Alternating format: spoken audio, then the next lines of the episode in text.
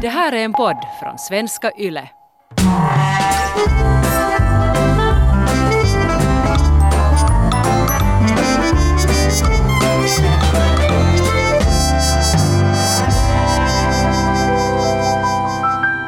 Hej tomtegubbar, slå i glasen. Och låt oss lustiga vara. Du lyssnar på min galna mamma, jag är Vivi. Och det är som med den galna mamman. Märkte du hur jag försökte bryta? För jag tänkte inte att vi behöver gå så långt. Ja, Och du tog bara över. ja. För att det är min ryggmärgsreflex. Att om någon börjar sjunga så sjunger jag med. Varför ska julen vara så viktig? För den är en viktig familjehögtid. Och, och jag är ju uppvuxen i en familj där julen är helt superviktig för båda föräldrarna. Så julen har, julen har verkligen varit den jätteroliga högtiden när jag var liten. Vad gjorde du då? Vi firar alltid jul hos moster Ritva i Lojo. Och det var ganska magiskt för vi bodde ju ganska trångt på Drumsö.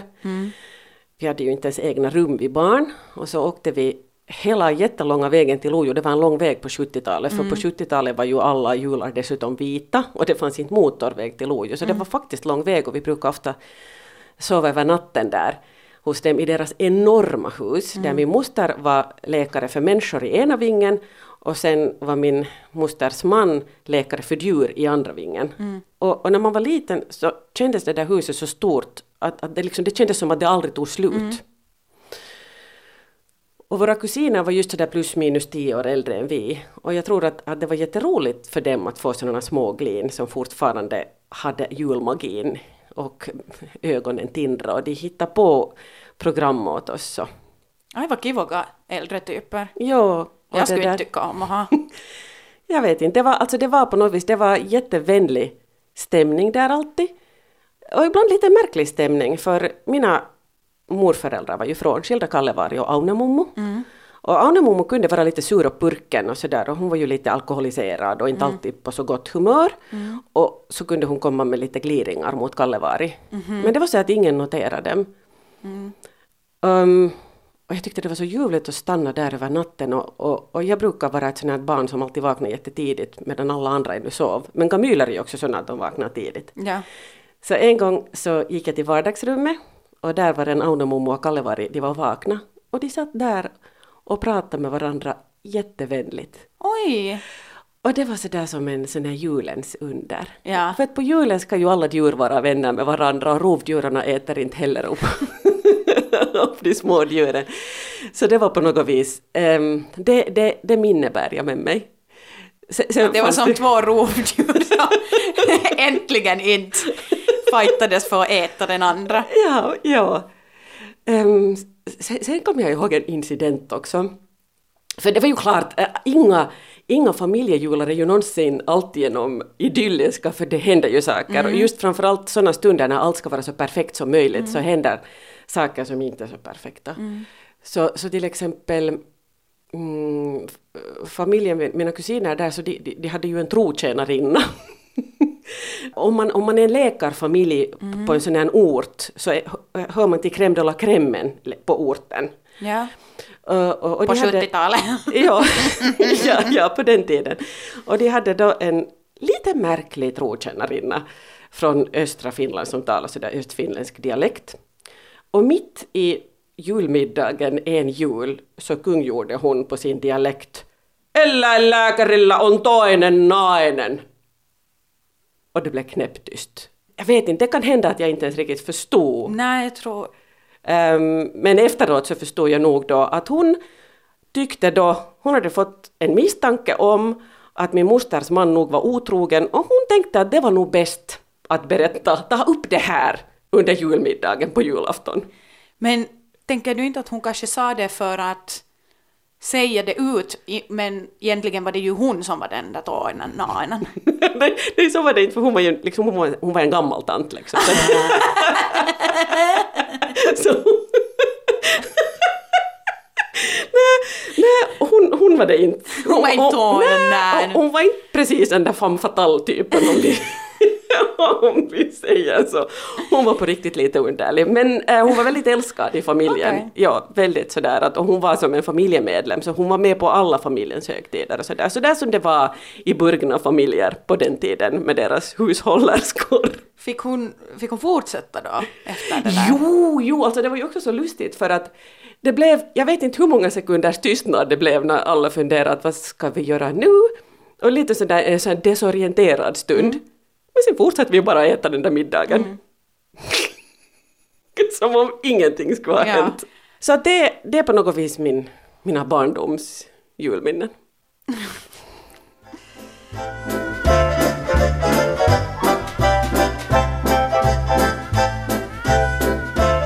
Nu har jag också bra barndomsminnen från julen. Ehm, när man är liten så, jag uppskattar ju inte familjen tillräckligt. Så jag, jag tyckte ju, det var ju egentligen man bara väntade på de där julklapparna. Sen, sen när man blev lite äldre och började sådär, kanske då tala med äldre och förstå att, att, att släktingar är intressanta. Så sen började jag nog sakta men säkert också, också tycka om den där hela julmiddagen. Att, att komma dit till morfar och nonna och, och sen snacka och äta och, och bara ha det mysigt tillsammans. Och i ett skede så blev de där julklapparna helt helt det andra. Det Ja, viktiga sekundära. Var, sekundära. Det viktiga var att, att vara med familjen. Och som sagt så hann det bli jätte... Jag hann bli jätteintona Mm. i julen. Men eh, jag skulle säga att det allt, allt ändrades efter skilsmässan. Det, det är så förfärligt sorgligt att måste förlora sin julglädje. För nu måste jag ju säga att jag också har förlorat julglädjen av, av många, många, många olika orsaker. Men just vad skilsmässobarns jul beträffar så, så är det ju, det är ju ett enormt problem.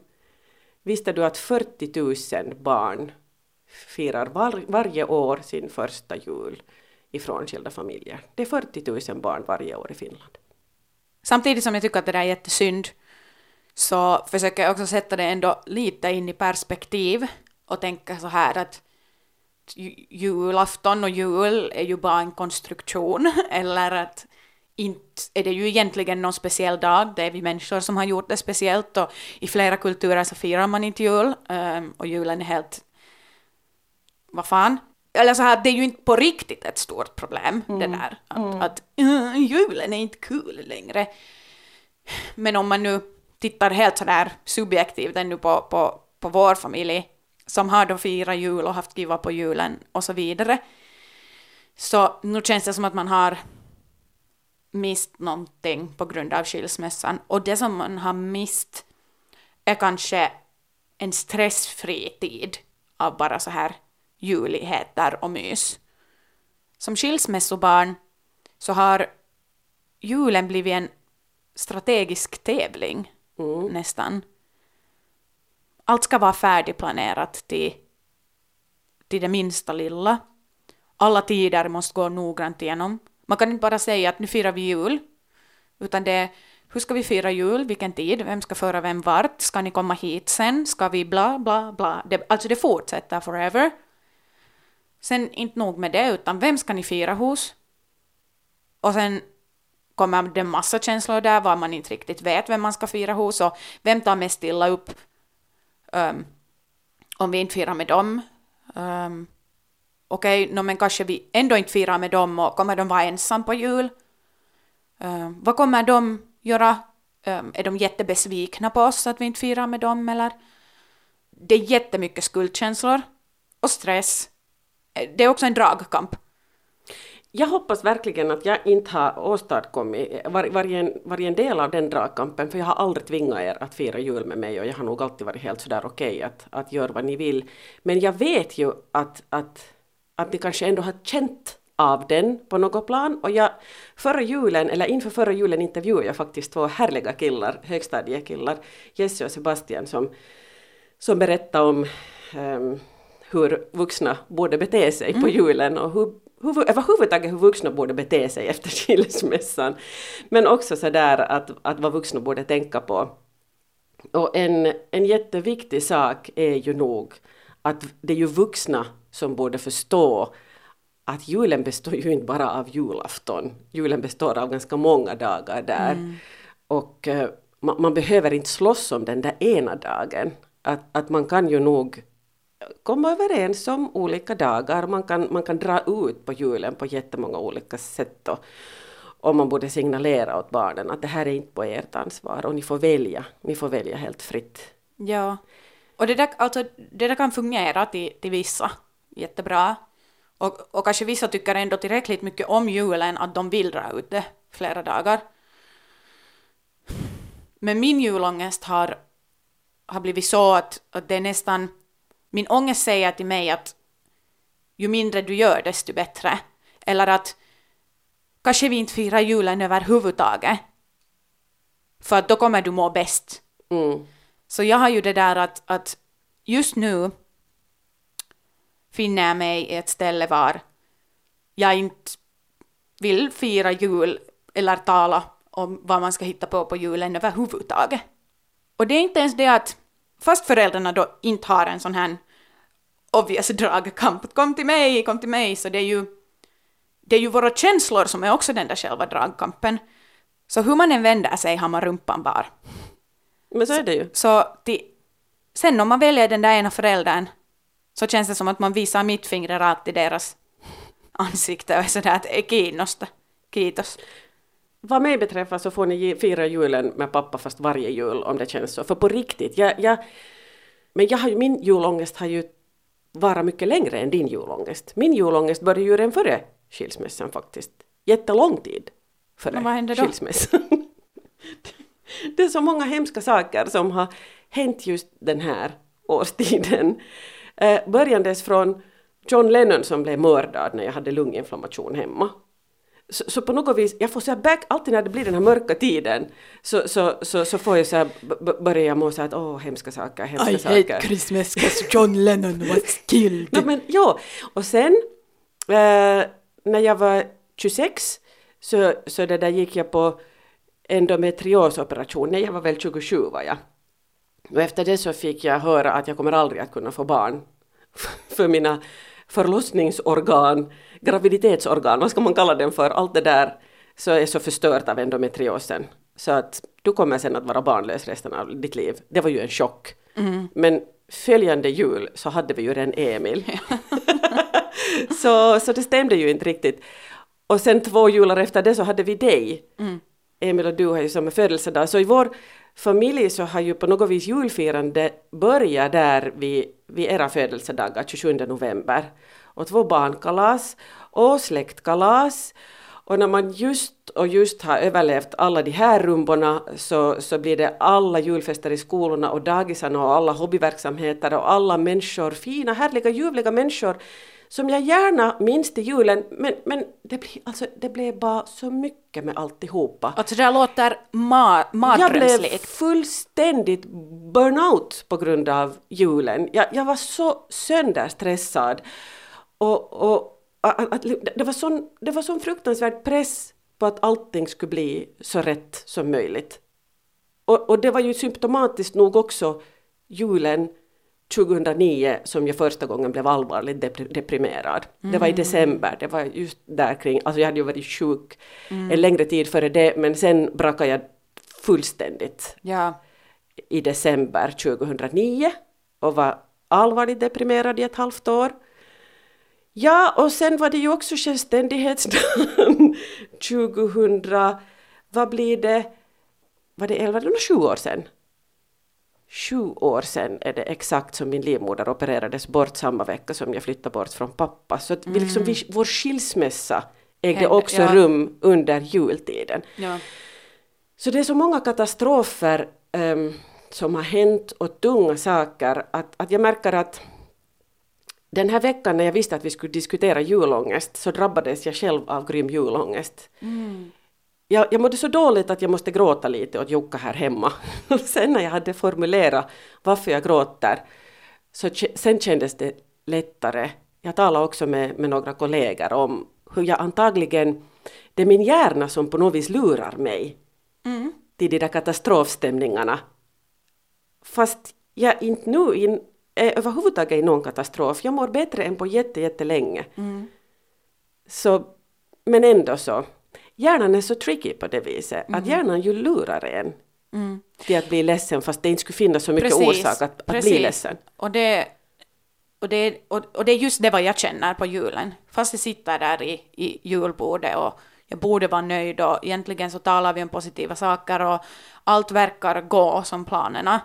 Så det, det är det att man har kanske så mycket då svagt julbaserat trauma, herregud, det är ju inte som att man har gått igenom något mycket värre, men man har det där lilla jultraumat där i, i bakgrunden, så man kan inte 100% njuta av det, och man har en sån en ångestkänsla som som lite stänger ut andra. Du vet det där när man, när man har riktig ångest, så det, man är bara i sitt egna huvud. Man ser inte... Det som händer utanför ens egna huvud existerar inte på samma sätt, så jag brukar få lite sådana ofta på jul.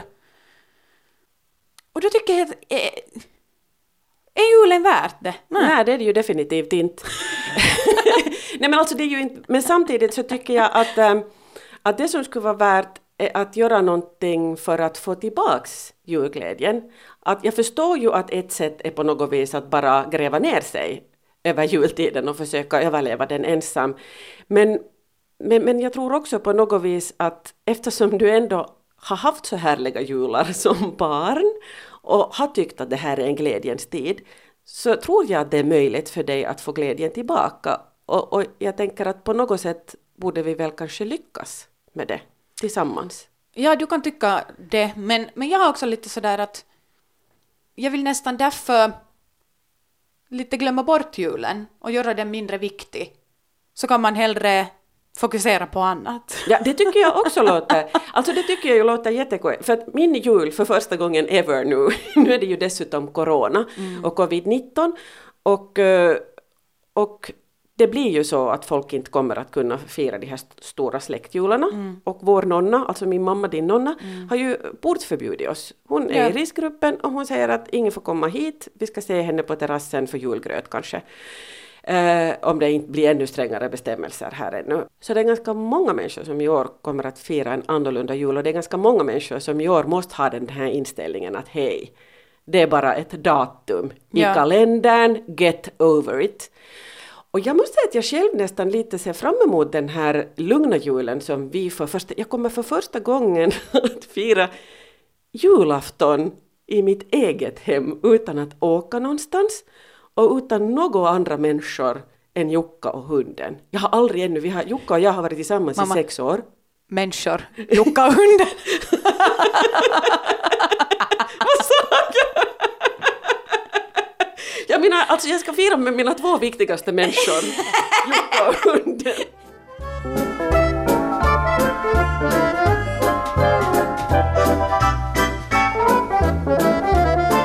Jag hoppas att ingen av mina barn nu i år är ledsen över att, att ni inte firar jul med mig.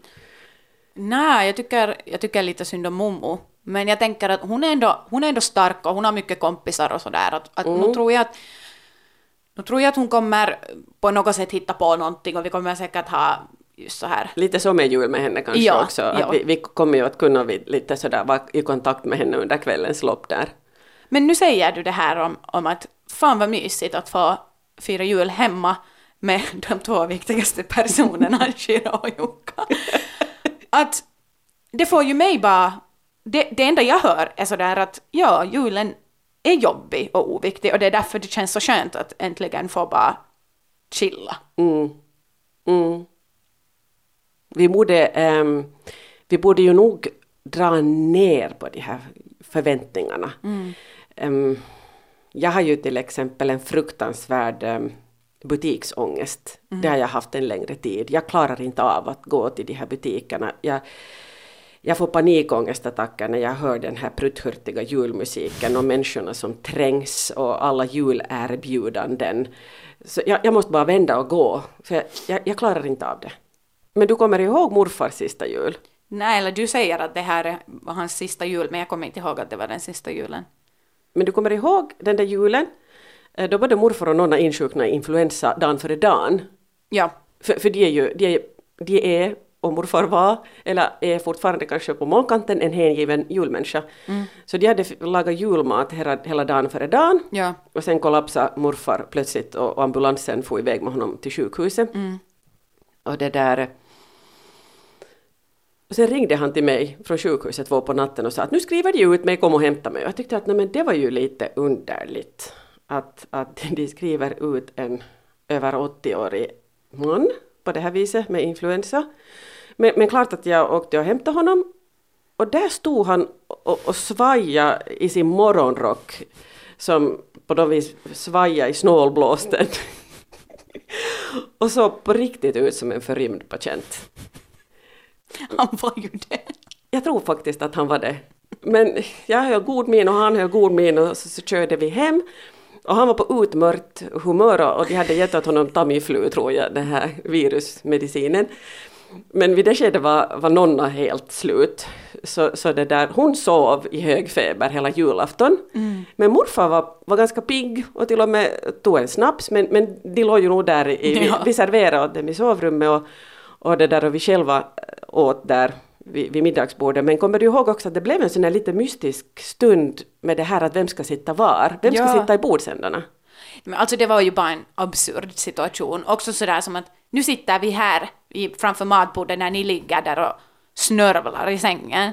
Jag fick också lite dåligt samvete över det. Nej, men det var jätteviktigt för dem att vi kom och Ja. samtidigt, någon det var måste ju, så absurt. de var ju så dåligt skick att någon måste ju ändå sköta om dem. Ja. Och, och sen det där att de, har ju, de hade ju ändå lagat all den där maten. Ja. Men sen vid det där också så, så vi fick alla samtidigt en sån konstig känsla av att också att, att någon gång i framtiden blir det ju också så att alla inte sitter här tillsammans kring det här bordet. Och två månader senare så dog ju morfar.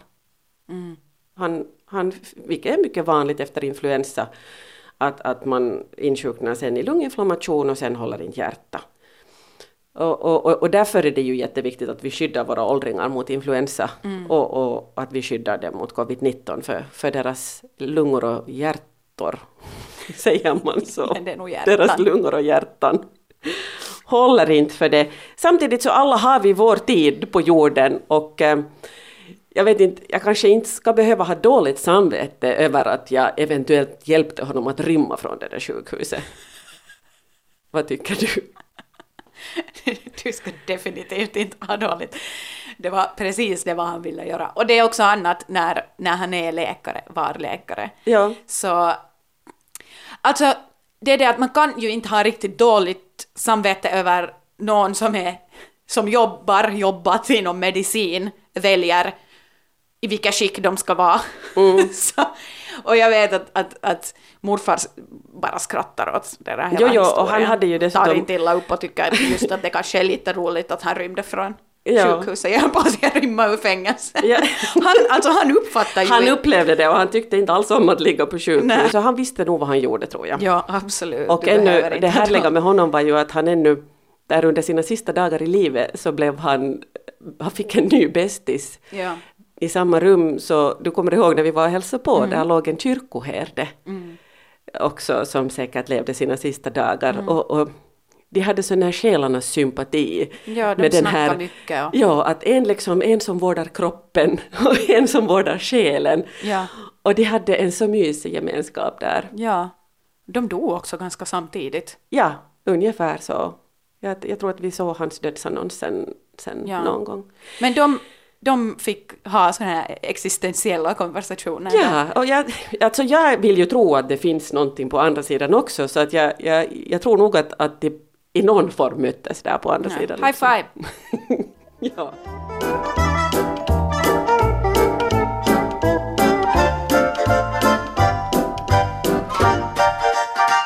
Tillbaks till traditionen så handlar det ju också om att vi minns de som inte finns ibland oss. Eh, Så, så därför är ju traditionen kanske viktigare och vi kan minnas dem med glädje. Och därför så hoppas jag att det skulle vara viktigt att du också småningom skulle kunna komma över den här skilsmässosorgen och julen och hitta tillbaks till, till julglädjen. Du behöver inte göra något större nummer av julen, men att du på något vis kan, kan tona ner andras förväntningar och bara chilla, chilla dig igenom julen. Ja, men sen när jag har gjort det, till exempel förra julen, när jag ville börja tala om, om så här svårare ämnen vid, vid julmatbordet så alla tog ju bara illa upp och var så att vad fittan håller hon på med här? När jag ville Diskutera politik. Ja, eller så här svåra frågor och va, ville ha debatt. Um, det, det, jag tycker inte om det här skådespelet som hän, Ah, händer på jul. Och för att jag är själv emot det här skådespelet. ja, jag brukar ju gå emot de här eti, etikettjuttorna och för att de är så fake. Jag, jag hatar det här fejkande vid högtider. Det, alltså det är... Oh, it drives me crazy. Så sen brukar jag väl gå emot det. Och just sådär vara lite olämplig. Jag hör dig! Och, och jag, på något vis känner jag igen mig, för jag har ju nog också varit sån och jag är känd för att säga fel saker i fel stunder. Men, men det finns en, etiketten har ju en orsak och orsaken är ju på något vis att alla ska kunna känna sig bekväma. Men, men jag vet att... att Nej, det är inte Nej, alltså de flesta etiketter har nog faktiskt inte med bekvämlighet att göra. Det är ju inte som att jag skulle på riktigt känna mig obekväm för att någon sitter bredvid mig med en hatt. no, men nej, men just det där att, att eh, om vi alla vet, om vi alla följer vissa sådana, för etikett i bästa fall handlar om att vi ska på något vis ta, ta varandras känslor i beaktande. Och om nu politik är ett sådant ämne som en del blir alltför upprörda av på julafton så kan man ju försöka undvika politiska diskussioner. Samtidigt, När har vår familj någonsin Exakt, det var ju min följande... politiska diskussioner i matbordet? Varför ska vi sluta på julen? det är sant. Eh, ja, så men vi får se. Tror du att det blir politiska diskussioner vid pappas julmiddag? 100 procent. Vi brukar nog, det brukar nog alltid leda, leda till sånt och, och det brukar ju vara lite, lite värre där i, vid, vid pappas matbord när vi talar politik för att Eftersom ni är ännu mera åt olika sidor vi i är politiken. väldigt mycket åt olika sidor och, och hans, hans äh, håller alltid på att säga nya fru. Det Eller inte, ja, Nå, inte det är så nytt längre. det är ny fru men inte ny kvinna kanske. Nej. Äh, men ja, pappas, pappas han, hans fru, för han har inga andra fruar.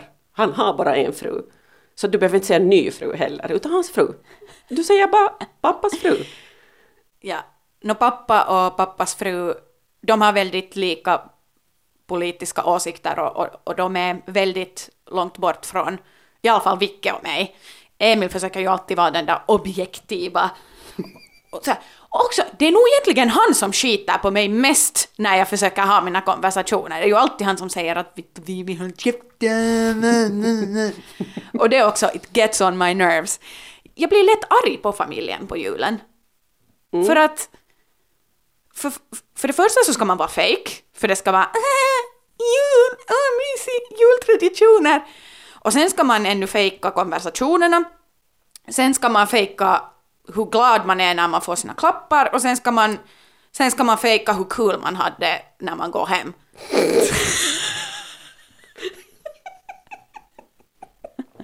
Åh. Vet du, jag tror att i, i några år till så kommer vi nog ha väldigt olika uppfattningar av julen. Och jag kommer nog fortsätta vara den här bortskämda snorungen och du kommer fortsätta vara den här äldre personen som säger att kiva med tradition och jul. Kanske vi någon gång kommer, kommer sen närmare varandra med, med vad vi tycker att julen ska vara. Men, men jag, jag, och jag hör vad du säger men jag håller inte med. Mm. Äh, men ja, nu undrar jag ju också, att var, för att jag är ju inte så hemskt traditionell. Jag, jag kommer ju inte att vara den där mamman som äh, gör en julskinka, för jag, jag, jag har ju inte ätit kött på sex år. Jag kommer inte heller att göra alla de här lådorna som till exempel min mamma har sysslat med. Hon kände på något vis att hennes egen mamma övervakade henne från molnkanten när hon lagade sina Varje alla jul. olika... Du kommer ihåg också det? Ja. Att tämä ei nyt kyllä Nej, men maistu det- ihan kuin Aunemummun. det varje nyt, jul. on, nyt on ihan kuin Aunemummun perunalaatikko. Ja, det, det är varje jul. Alltså Så- hon, hon, eh, hon, hon lagar maten med Aune tankarna. mummos kritiska blick. Exakt! och, och det där, eh, så ja, så jag, jag tror inte att, jag, jag, jag tror att jag kommer nog att vara befriad från den, för att jag, jag kommer inte att laga de rätterna, jag kommer inte att göra det besväret att jag skulle laga putislåda, eller, eller kanske jag har fel, kanske, kanske det blir någon sån här förvandling, kanske jag förvandlas på äldre, ännu äldre dagar sen till den där lådlagande mummon. Ja. Kanske sen när jag själv får barnbarn, när får jag dem? Hon gräver sig i näsan. Nej men så här. Uh, så, men men jag, jag tror inte. Jag, jag, jag, jag, tror inte att jag kommer att vara, för jag har aldrig varit så noga med sådana saker. Ja, och det är säkert helt sant, men, men varför jag också säger att jag håller inte med dig och du säger ju att du är chill med julen. Kanske du är det och kanske du kommer vara det i framtiden, men just nu så inte skulle du låta mig vara hemma på jul Nej, det skulle jag inte. Nej, det är sant. Men så att inte du... låter du ju mig vara. Uh, om det på riktigt är, ja, no, det här måste vi ju på riktigt diskutera då också. Att om det på riktigt är på det viset att du är 100% övertygad om att du skulle må bättre av att få ligga i din säng och se på serier på julafton. Så då måste, ju, att jag skulle må då bättre. måste vi ta det upp till diskussion. 100% att jag skulle må bättre. Men inte ännu den här julen, men, för nu har du ju faktiskt lov att gå till din pappa. Ja, men alltså jag, alltså jag tror inte jag kommer göra det, men jag vet att jag kommer 100% må bättre, för jag behöver inte koncentrera på det här skit. Ja, så... Vilken hälsning skulle du ha till alla andra som känner som du? Kanske att man ska ha en negativ juldebatt vid matbordet och sen, och sen så hoppas man att de inte bjuder dig sen nästa år. Vilka hälsningar skulle du ha till alla skilsmässoföräldrar? Alla skilsmässoföräldrar. Vilka, alltså, vilka hälsningar skulle du nu ha här till alla frånskilda föräldrar och alla mor och farföräldrar? För det vet jag också att, att det finns en massa barn som är tvungna att, att använda hela julhelgen till att åka runt hos var och en och, och det på något vis är på de här barnens ansvar att försäkra att föräldrar och mor och farföräldrar och alla tanter och farbröder får den perfekta julen genom barnens existens. Använd inte julen som en bortförklaring och träffas utan ses andra dagar i året och ha kontakt med dem så att det inte känns som att den här julen måste vi träffas det är ju ofta kommer det där ju från att men vi brukar inte träffa er ofta, men det är inte barnens fel, då är det ni som ska ta käppen ur reven.